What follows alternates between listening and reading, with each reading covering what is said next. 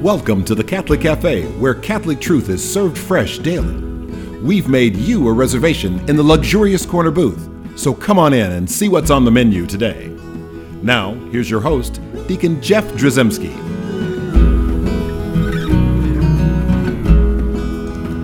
Greetings and welcome to the Catholic Cafe. I'm Deacon Jeff, sitting in the luxurious corner booth of the Catholic Cafe.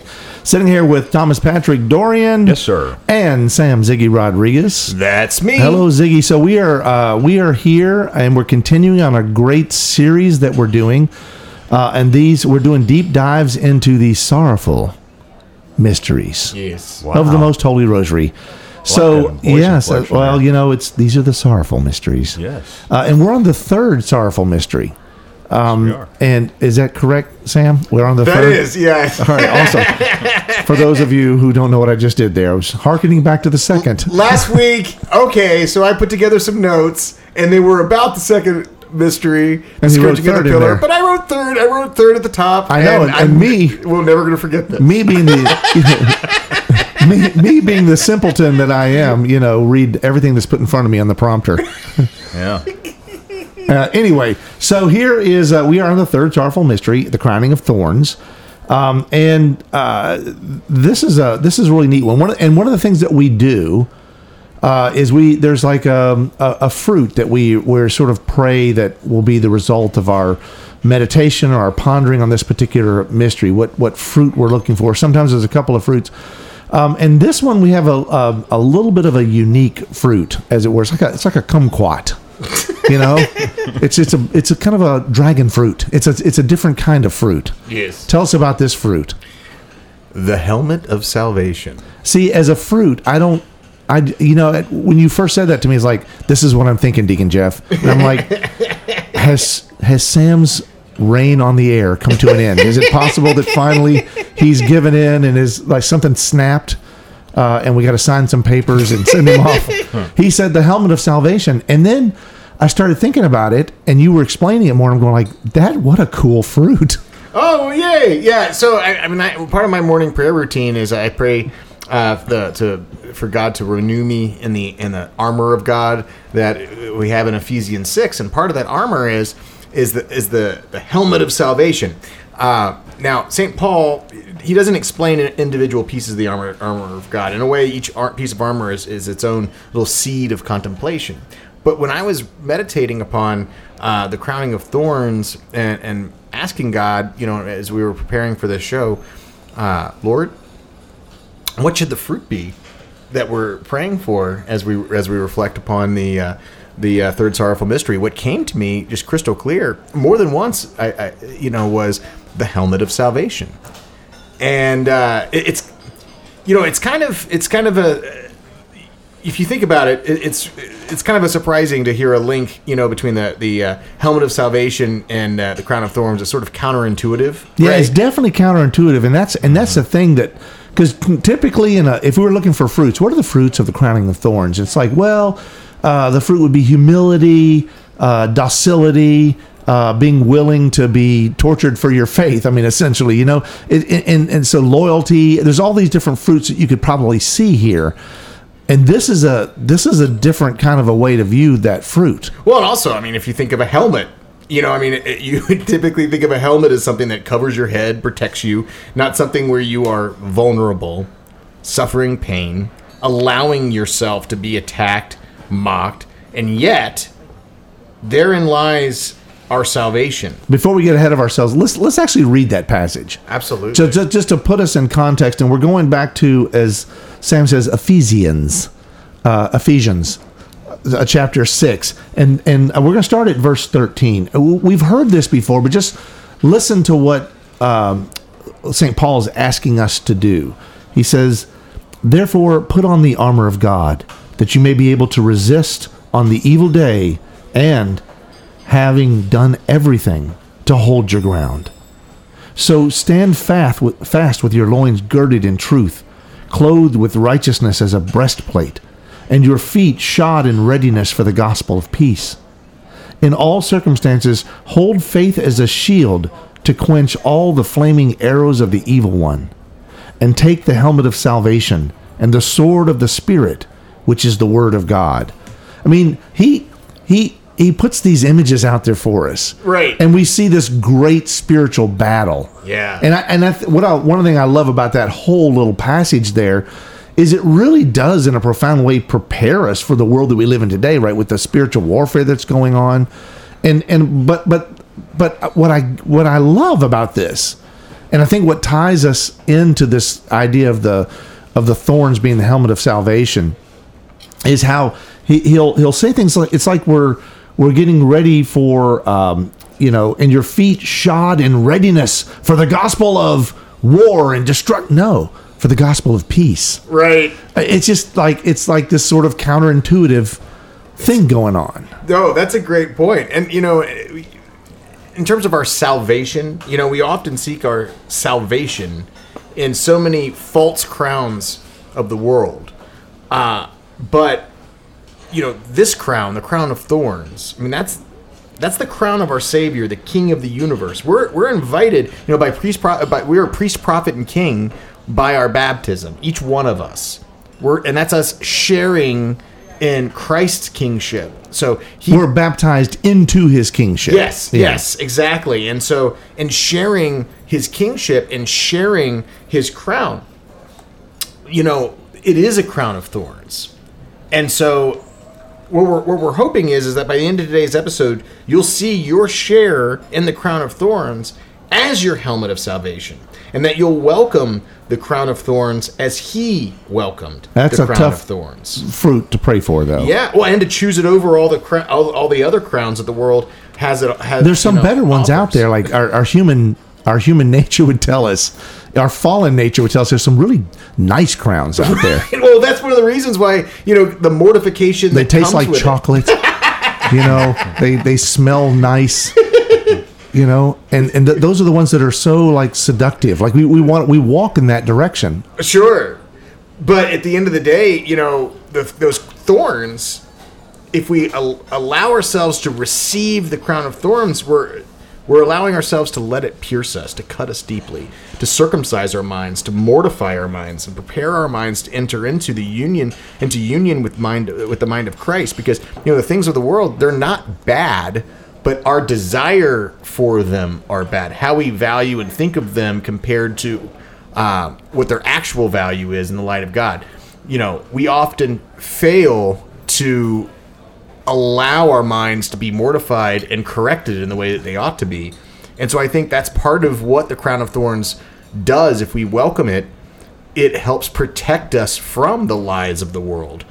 Um, it- well, and so I think we probably need to read the gospel passage before we go any further. yeah let's let's go to well there's there's four different passages to choose from Um, and we'll we'll do matthew uh, and so this is the, the the 27th chapter of matthew and what's happening here is jesus is being prepared for crucifixion so it's not enough for them just to say all right you know uh, pick up a cross and, and start going that way you know because there there's several people I- instead listen to what they do to him Yes. right? And it says this um, Then the soldiers of the governor took Jesus inside the praetorium and gathered the whole cohort around him.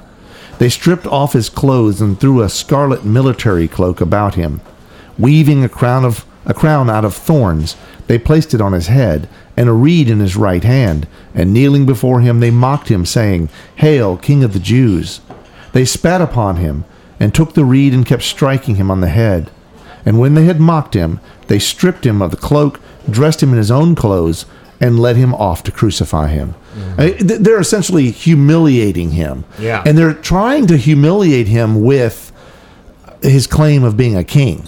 Well, and remember, our Lord is by nature and by right and birth, he is king of the universe. I mean, he's king. He's king.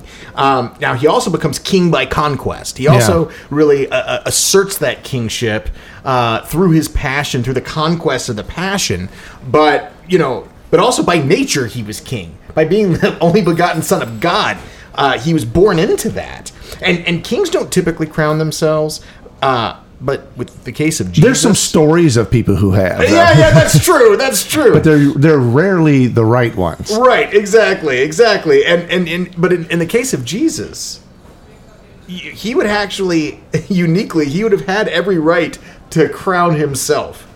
Like he literally he could have he could have uh, uh, chosen the most ostentatious, the most luxurious crown imaginable. No matter how many diamonds and, and gems that you add, no matter how pure, how beautiful, none of that could even begin to compare to his infinite glory, his infinite majesty.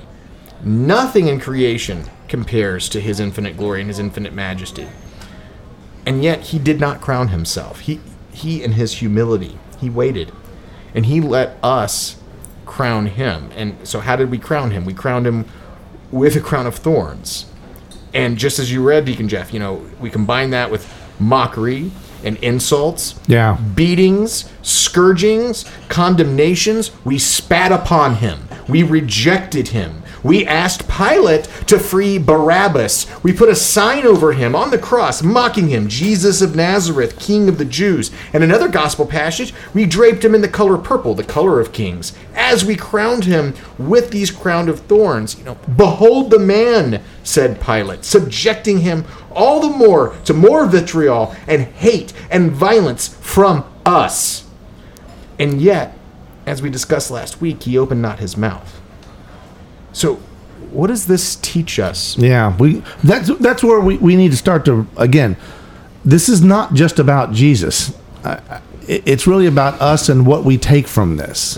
It's really important for us that, that when we're meditating, we're not. I mean, like the idea we, we look at the crown of thorns and we we instantly think that uh, um, that the, the crown of thorns like well, that's an awful thing. It's torturous. It's it's so what Jesus did is so painful and I love Jesus so much because he ha- he endured all that pain for me and it's all about his suffering and his pain and his discomfort and, and people mocking him and there's truth to all of that. Yeah. And yet there's um there's like uh this idea that this was all part of our salvation right so so this this crown of thorns this uh this bloody kingship as it were uh is is is this is the helmet of salvation Right? right so we have to look and f- and, and, and try to figure out like well why Well, I think one thing that comes to mind is there are so many crowns in this world, so many crowns that we're chasing after, but this crown of thorns is the only crown that lasts of all the crowns that the world has to offer. It's the only one that lasts. You know, heaven and earth will pass away, but my word will not pass away. And so I think the way that it becomes our helmet of salvation, this lasting crown, the crown of thorns, because it makes us vulnerable yeah as he did by having a willingness to suffer. We are seeking first the kingdom with a capital K when we we are seeking the crown that he received with the crowning of thorns, seeking that which cannot rust or decay or be destroyed by others, and and trusting that in Christ our weakness is our strength. You know, when Jesus is on the crown, I'm sorry, when Jesus is on the cross and he's beaten and he's bloody and he's got, you know, and he's being crowned and mocked and spat upon and hit with that reed, you know, he looks weak. But that's actually him at his strongest. yeah We're so caught up in the lies that the world teaches about what strength is. And that Christ is inviting us to let go of all of that and to allow ourselves to step into that place of vulnerability. Yeah, it's, and that again, that and that's where this counterintuitive kind of counterculture idea comes, Uh, because it's so often throughout salvation history. So as we're looking at the Bible, and there are countless examples, but certainly uh, looking at say like. Uh, well, you know, we started Lent, and, and, and right at the beginning of Lent, we have the reading of the temptation of Jesus in the desert. And so uh, I, I remember going to school, and uh, I'm glad I'm out of it. But, you know, I remember as a kid, remember, Tom, when, when, when, you'd have like a, you knew today was a big test or whatever, or some kind of big challenge, or if you were getting ready for a big game or whatever, your mom would be like, you need to eat a big breakfast. You need to be prepared. You need to, you need to do all this uh, to, to build your strength up, to build your mind up, to build your body up. And this is what the world tells. This is what our, our bodies tell us, right? And and and yet, you'd have thought that uh, you know, as Jesus was going into the desert to be tempted by the devil that maybe the Blessed Mother would have said, "Oh, you need to eat a uh, you need to eat a big breakfast, Jesus, to be ready for this, because you're gonna it's gonna be 40 days. You're gonna get you know you need to you need to prepare yourself." And so, how does he prepare for the devil? He's 40 days of fasting Right. right so there's there's the strength of emptying Mm. so in the emptying is the strength that's where the strength is found and i've always contended that what that means is like when we empty ourselves of those things the things that we think that give us strength the reality is when we empty ourselves we then become vessels that can be filled by jesus that can be filled by the power of god We're emptying ourselves unto the fullness of Him. that's right. Right. We're making ourselves available at that point, and that's what the vulnerability is all about. Um, and and you know, there's like this idea of this military leader that Jesus was. You know, meek and humble, riding on a donkey, Right. right, into town. It's like, wait, this is our savior. He's riding a donkey, Right. You know, and it's like it just seems counterintuitive. It's like that's not what it's supposed to be, and yet what it actually is is even more powerful than all of the evil could ever imagine. When you bring up an important point with the uh, with the devil uh, tempting Jesus uh, in the in the desert, because the third temptation, uh, the devil promises him all the kingdoms of the world. Yeah. Right. And and when you read that, you're like, what? You know, the, the devil doesn't have the ability to give that. And it's like actually, if you think about it, yeah, he did. He, he did because if you look at Revelation 12. It doesn't say that when uh, Michael and the and the good angels cast the the the the, the rebel, rebellious angels out of heaven that they went to hell. It said it sent them down to earth Yeah, where he would reign. where he would reign. So this is literally when Jesus took on flesh and dwelt among us. He was actually infiltrating the devil's dominion, and and the devil was like. Basically, what he's saying is, you, you can you don't have to go on that cross. You don't have to you know suffer. You know, I don't know necessarily the devil, uh, the extent to which he knew what was going to come and how uh, Jesus would save us. But ultimately, he was saying, I can make this easy on you. You know, Right. you want the crowns, you can have it as long as you worship me. I'll give you all the crowns. And so when we chase after crowns of this world, we're literally, you know, we're falling into that temptation that the devil tempted Jesus. And the, the true crown is the crown of thorns, and that's the helmet of our salvation. Right, and and it's not the obvious one.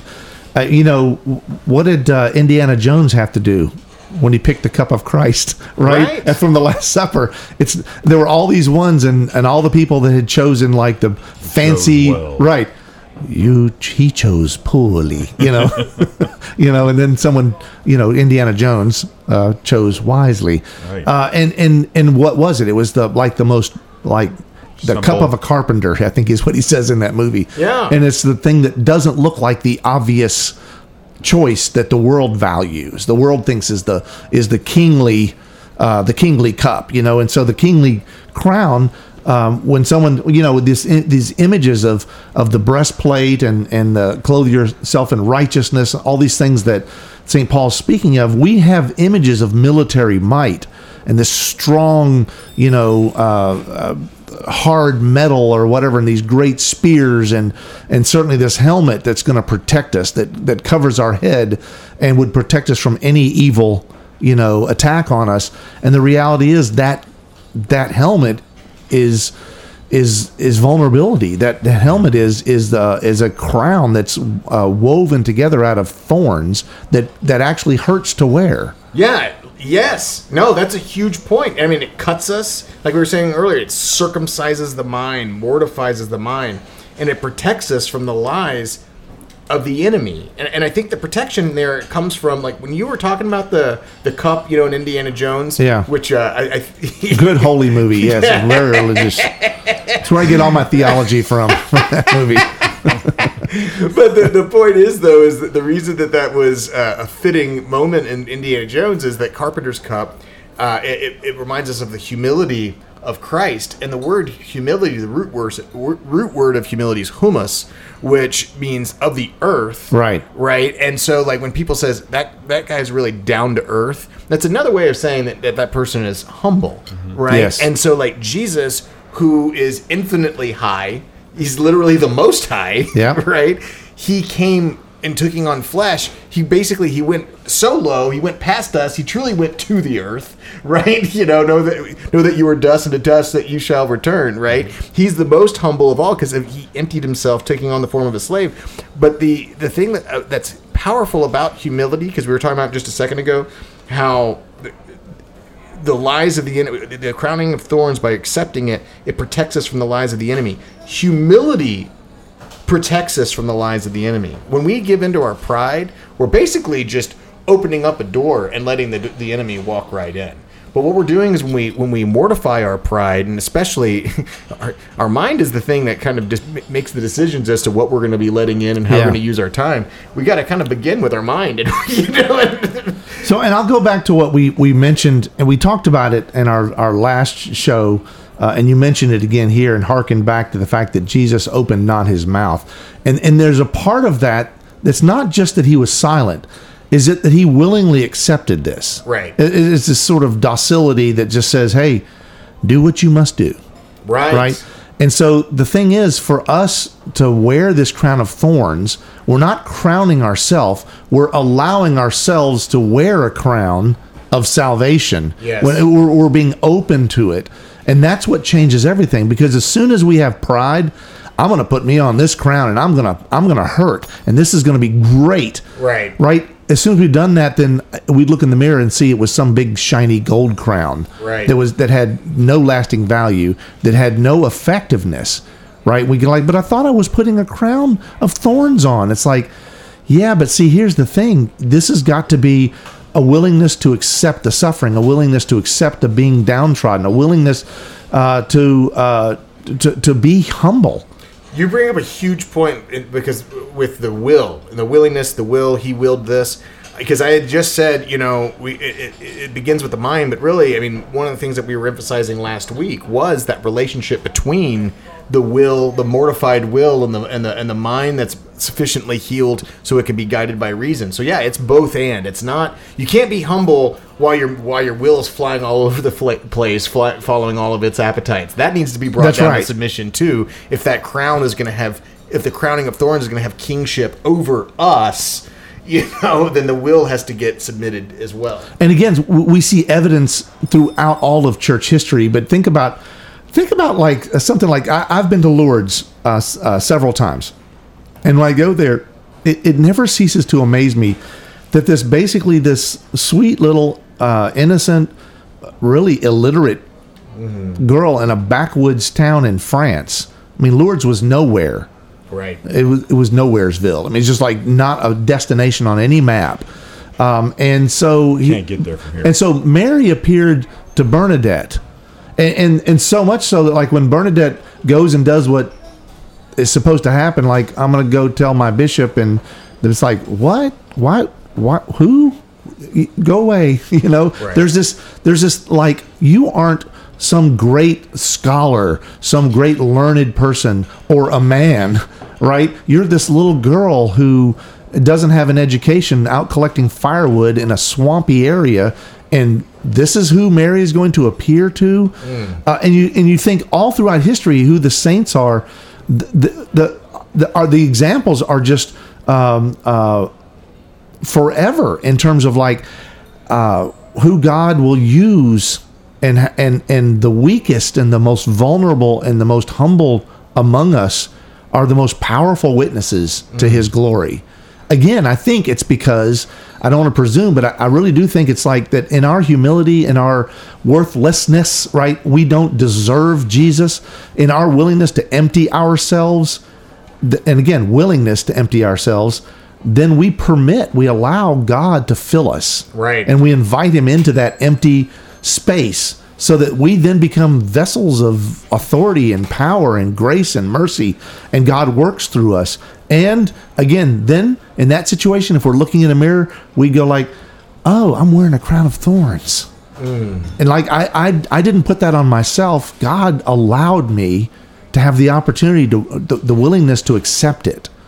Yeah, and, and and to let people, and this also includes, you know, part of the Beatitudes is is blessed are you who are persecuted for my Yes. sake. Allowing our, we live in a time where a lot of folks are pointing fingers at each other and getting offended. our part, instead of allowing ourselves to play into that and get offended on behalf of Jesus, well, instead, what we can do is focus on saying, "Okay, I'm getting attacked right now, but really, it's our Lord who's being attacked, and I want to, I want to receive this attack in union with Him. I want to have a, a, a mind that's united with Christ." By the, by the mortifying power of this, this crown of thorns, I'll let them place it upon me, and I'm gonna, Lord, give me the grace to love them as you love us, yeah. and and you loved those who were persecuting you and crucifying you. A love that has no self centeredness, no self entitlement, a self sacrificing witness of His love to the world. That's the thing that's going to transform the world, and that's going to be the thing that that that's our helmet of salvation. I mean, that's the thing that ultimately is the mark of uh, of a life well lived, is a willingness to submit to His passion, because that is the path by which our own personal resurrection happens. and we as Catholics, when we when we do the when we physically do the the sign of the cross, we touch our forehead and then our stomach and our shoulders. We're actually putting ourselves on a cross. Yes. I mean we're, we're, we're so this is this is what we do as Catholics. This is this is we we have to welcome we have to welcome the crown of thorns. Uh, to be willing to wear the crown of thorns. And so that's why praying this particular sorrowful mystery, this third sorrowful mystery, is really so powerful uh, in, in in the fruit that's born. I mean, our salvation is born in this particular uh, fruit, and and and that's a great thing to um, to be contemplating, to meditate upon. Uh, as we enter into the great mysteries of the Rosary, and certainly as we welcome, um, uh, as we welcome the Lord into our lives in a way that's transformative, right? That's so beautiful. And then to have uh, you know his blessed mother to have mary there at our side to guide us along in this process is such a great gift to each one of us and so let's ask her to intercede on our behalf hail mary full of grace the lord is with thee blessed art thou among women and blessed is the fruit of thy womb jesus holy mary mother of god pray for us sinners now and at the hour of our death amen Thanks for listening to the Catholic Cafe. If you'd like to contact Deacon Jeff, send him an email at deaconjeff at thecatholiccafe.com. Visit us on the web at thecatholiccafe.com. You can also find us on iTunes or follow us on Facebook and Twitter. The Catholic Cafe is brought to you by the Order of Malta Federal Association. Join us again at the Catholic Cafe, serving up salvation one cup of coffee at a time.